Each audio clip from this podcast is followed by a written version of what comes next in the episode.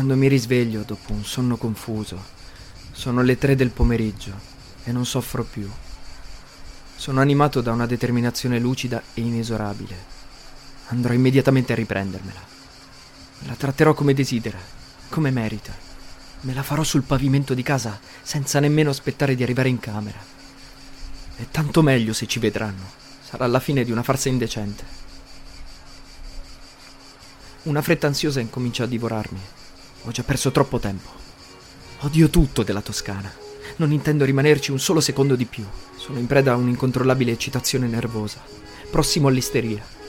Le mie mani tremano mentre mi vesto. Serro le mascelle per non battere i denti. Non riesco a coordinare i miei gesti. Ingoio un paio di sedativi e mi sforzo di compiere tutto il viaggio di ritorno in uno stato di completa narcosi.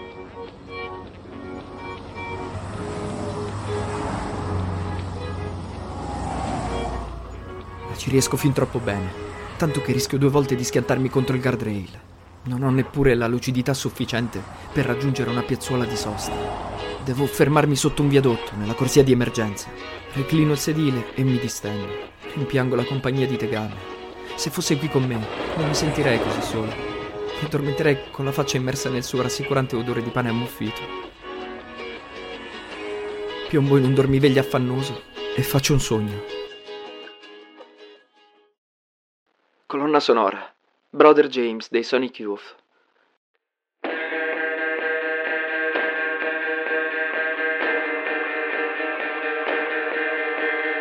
Sono arrivato a casa. Cerco di attraversare di corsa il giardino, ma le mie gambe sono molli e lente e i miei piedi sprofondano nella ghiaia del viale. Si incollano sull'asfalto del marciapiede. Finalmente riesco ad entrare in casa e mi dirigo a colpo sicuro in salotto. La vedo di spalle, seduta sul divano. Si volta. Indossa un abito candido. Un velo le copre il viso. Non parla. Non dico niente. Mi avvicino. La afferro per i capelli e comincio a trascinarla come un sacco attraverso i campi fino ad uno scantinato semidistrutto. La prendo fra le braccia, attraverso la soglia, la lascio cadere per terra e la faccio rotolare con un calcio giù dalle scale. Si ferma contro un muro di mattoni in un angolo buio. La raggiungo, afferro la sua testa pelata e incomincio a sbatterla contro un arco a sesto acuto, più e più volte. Ma una strana forza trattiene i miei gesti e li rende inefficaci. Lei ride sommessamente e si lascia sbattacchiare qua e là come un pupazzo. Non riesco a sollevare il velo. Intravedo a malapena le occhiaie nere, la bocca aperta in un ghigno assurdo.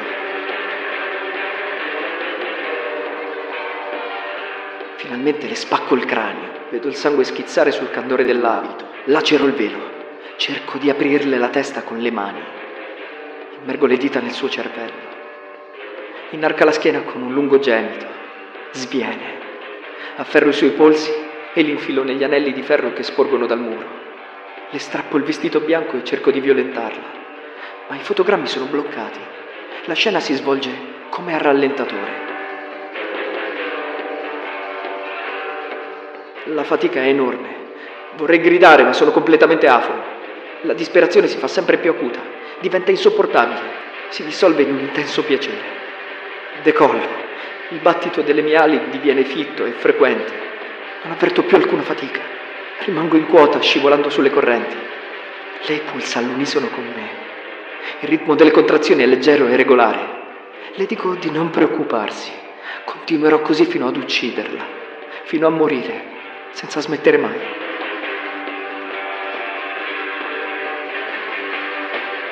Provo una meravigliosa sensazione di benessere. Mi levo sempre più in alto mentre il sole emette una luce intermittente, un sibilo acuto come di sirena. Sento picchiettare la pioggia. Cerco di non farci caso. Il ticchettio si fa più insistente. Non è pioggia, è grandine. La finestra dello scantinato è proprio sopra di lei. Il vetro è rotto. La grandine potrebbe farle del male. Devo proteggerla. Con uno sforzo immenso alzo un braccio per chiudere le imposte. Apro gli occhi. Un poliziotto sta bussando al finestrino della mia automobile. Mi alzo a sedere completamente frastornato. Abbasso il finestrino. Non posso stare in corsia di emergenza. Si tolga immediatamente o le faccio il verbale. Mi scusa. È sicuro di star bene? Sì, grazie, ho, ho soltanto sonno. Non ho dormito stanotte. Può dirmi che ore sono? Le sette e mezzo. Ne deduco che ho dormito tre ore. Il poliziotto continua. Raggiunga al più presto una stazione di servizio, la prossima è a 5 km. Ringrazio, rimetto in moto e riparto.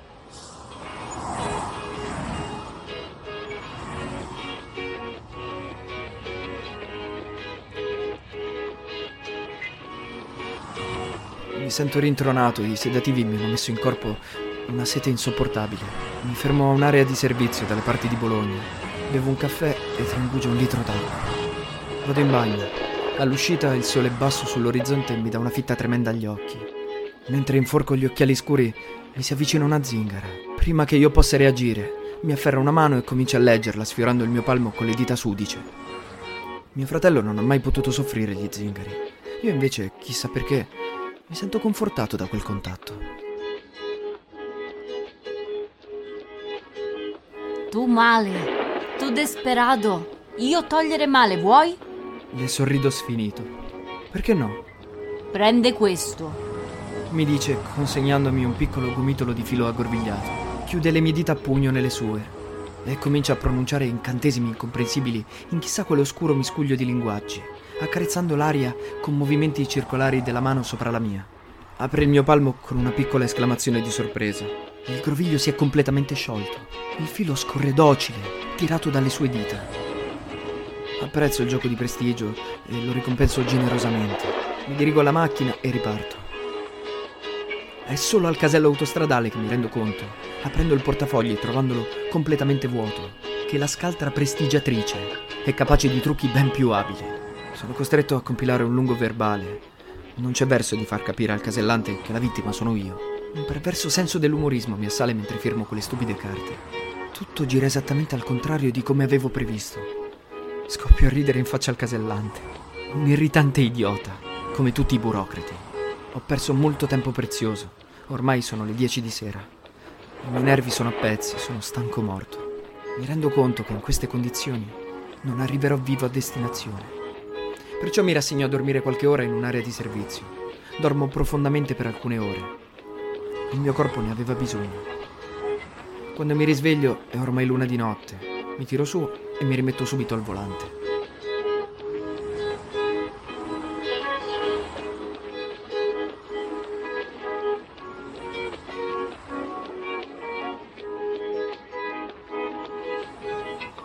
Tre e mezzo del mattino quando mi trovo lungo la strada che da Chieri conduce a Torino.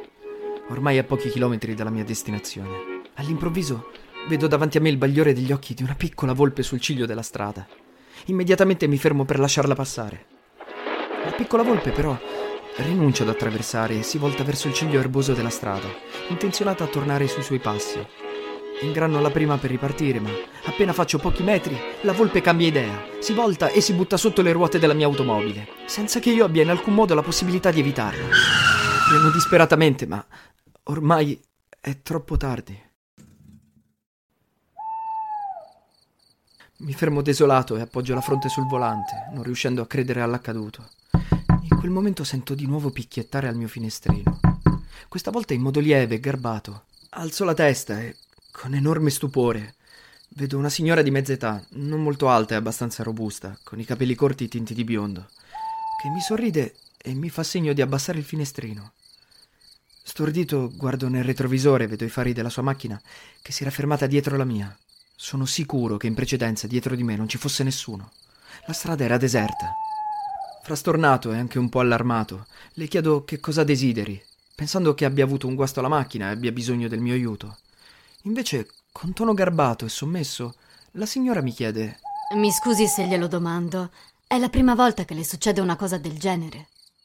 La prima volta in che senso? Le chiedo interdetto. Vuole sapere se è la prima volta che metto sotto una volpe? Se è questo che vuole sapere, la risposta è sì. Sorride. No, non esattamente. Non era questo il senso della mia domanda, ma non importa. Sappia che io ero dietro di lei e ho visto perfettamente la dinamica dell'incidente. Non è lei che ha preso sotto la volpe, è la volpe che si è buttata sotto la sua automobile. E questo cambia completamente le cose. In che senso? Senta, conosco un bar qui nei paraggi che resta aperto tutta la notte per i camionisti. Se mi permette le offro un caffè in modo che lei possa riprendersi dallo shock. Non credo che sia in grado di riprendere il viaggio in queste condizioni. Annuisco. Ha ragione. Le chiedo però di darmi il tempo di spostare il corpo di quella povera bestiolina sul ciglio della strada, in modo che non venga investita da altri automobilisti. Mi dice di sì e mi aiuta a spostare sull'erba il piccolo cadavere ancora caldo, dalla bocca del quale esce un rigagnolo di sangue. Sono sconvolto e incredulo. La signora risale in macchina e mi fa strada fino a un paesino poco distante, in cui brilla l'insegna luminosa di un bar aperto. Entriamo, ci sediamo al bancone e il gestore, gentilissimo, ci mette davanti due caffè e due brioche appena sfornate.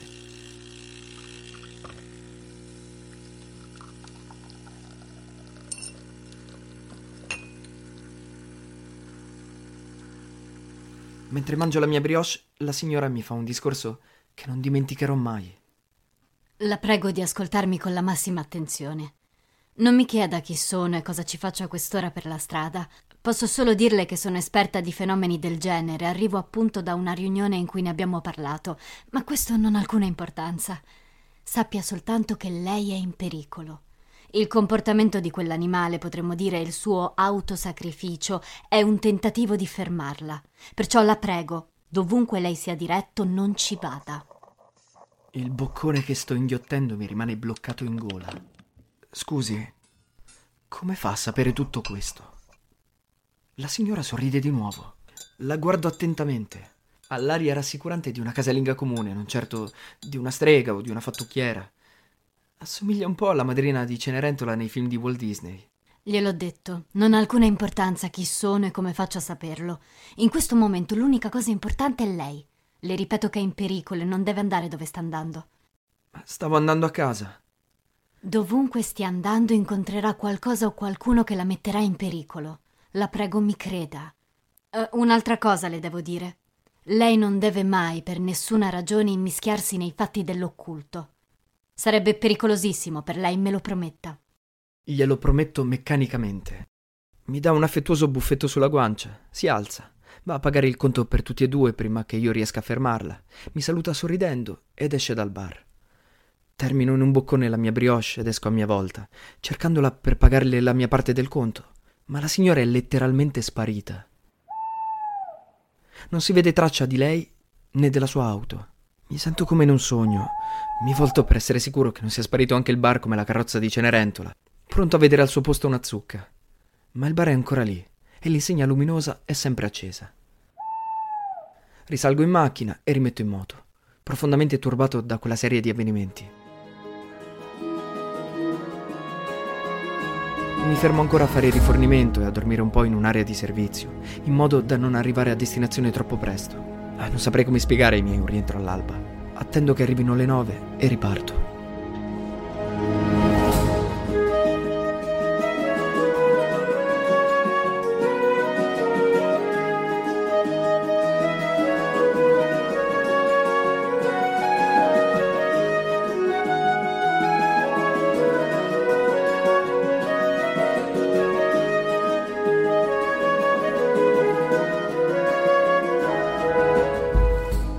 Finalmente eccomi a casa, attraverso il giardino con le gambe molli, esattamente come nel mio sogno. Entro in salotto, ma invece di Antonia seduto sul divano, c'è mio fratello che sta parlando con mio padre e mia madre. Strano, dovrebbe essere in viaggio per lavoro. Di qui la scelta di questo periodo per la mia vacanza con lei.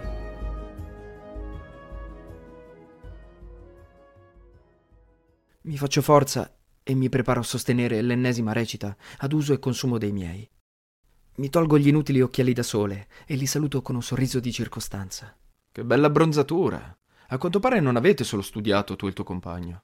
Com'è andata in campagna? Niente di che. Noi invece abbiamo notizie importanti, dice mio padre, ma poi non parla. Noto che mia madre lancia occhiate furibonde a Teresa, che si affaccenda in attività superflue. Grazie, Teresa. Non è il momento di spolverare la credenza, può andare. Teresa esce. Ah sì? Indovina? mi dice mio fratello sorridendo. Sono troppo stanco per giocare a nascondino con lui. Stento a mascherare l'irritazione. Cosa dovrei indovinare? È mio padre a darmi il grande annuncio. Michele e Antonia si sposano fra 15 giorni. Non so che dire, fratellino. Ieri sera mi ha telefonato, piangeva come una bambina, mi ha pregato di tornare subito e di combinare il matrimonio il più in fretta possibile. Vuole sposarsi il giorno del suo compleanno, dice che ha paura e non ho capito di cosa. Sei sicuro di quello che fai, Michele? Sì, mamma, sono sicuro. Tua madre ha ragione, Michele. Pensaci su, prenditi un po' di tempo. Antonio ultimamente non sta bene. Papà, sono preoccupato anch'io, ma è lo shock dell'operazione, si riprenderà. I medici hanno detto che forse non potrà più avere figli. Lo so, ma è un rischio che devo correre. Se avessi voluto a tutti i costi dei figli, probabilmente l'avrei lasciata per una donna più giovane. Ma ho scelto lei e non cambio idea. D'altronde il matrimonio era già in programma. Lo sapete benissimo. Si tratta solo di anticiparlo di qualche mese. È una decisione avventata, Michele. Pensaci bene. Per favore. Papà, mamma, il fatto che mi consideriate un figlio modello non significa che io sia di vostra proprietà. Questa è la mia vita e non accetto interferenze. È tutto. Buona serata. Nonostante il dolore che mi devasta, sono costretto ad ammirare la coerenza di mio fratello. Michele si alza per andarsene e abbandonare quella sgradevole conversazione. Mentre sta uscendo vede la mia espressione, mi si avvicina e mi afferra le spalle con un gesto amichevole. Ehi, fratellino, su col morale. Non vado mica al patibolo. Congratulazioni! esclamo e indietreggio col sorriso di un folle.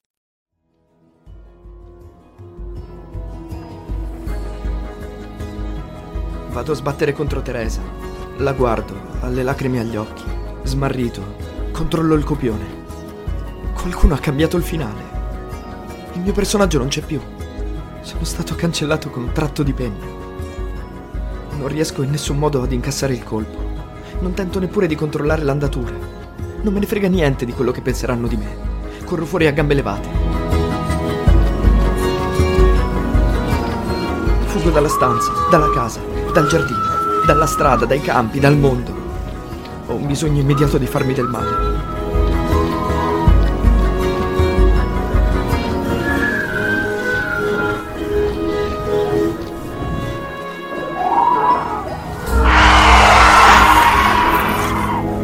Mi rifugio nel fienile, mi spoglio e mi getto a braccia aperte nella paglia, graffiandomi a sangue tutto il corpo.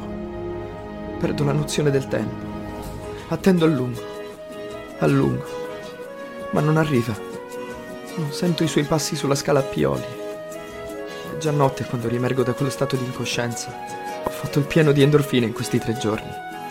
Il dolore che provo ritornando in me è così forte che mi spacca quasi il cuore.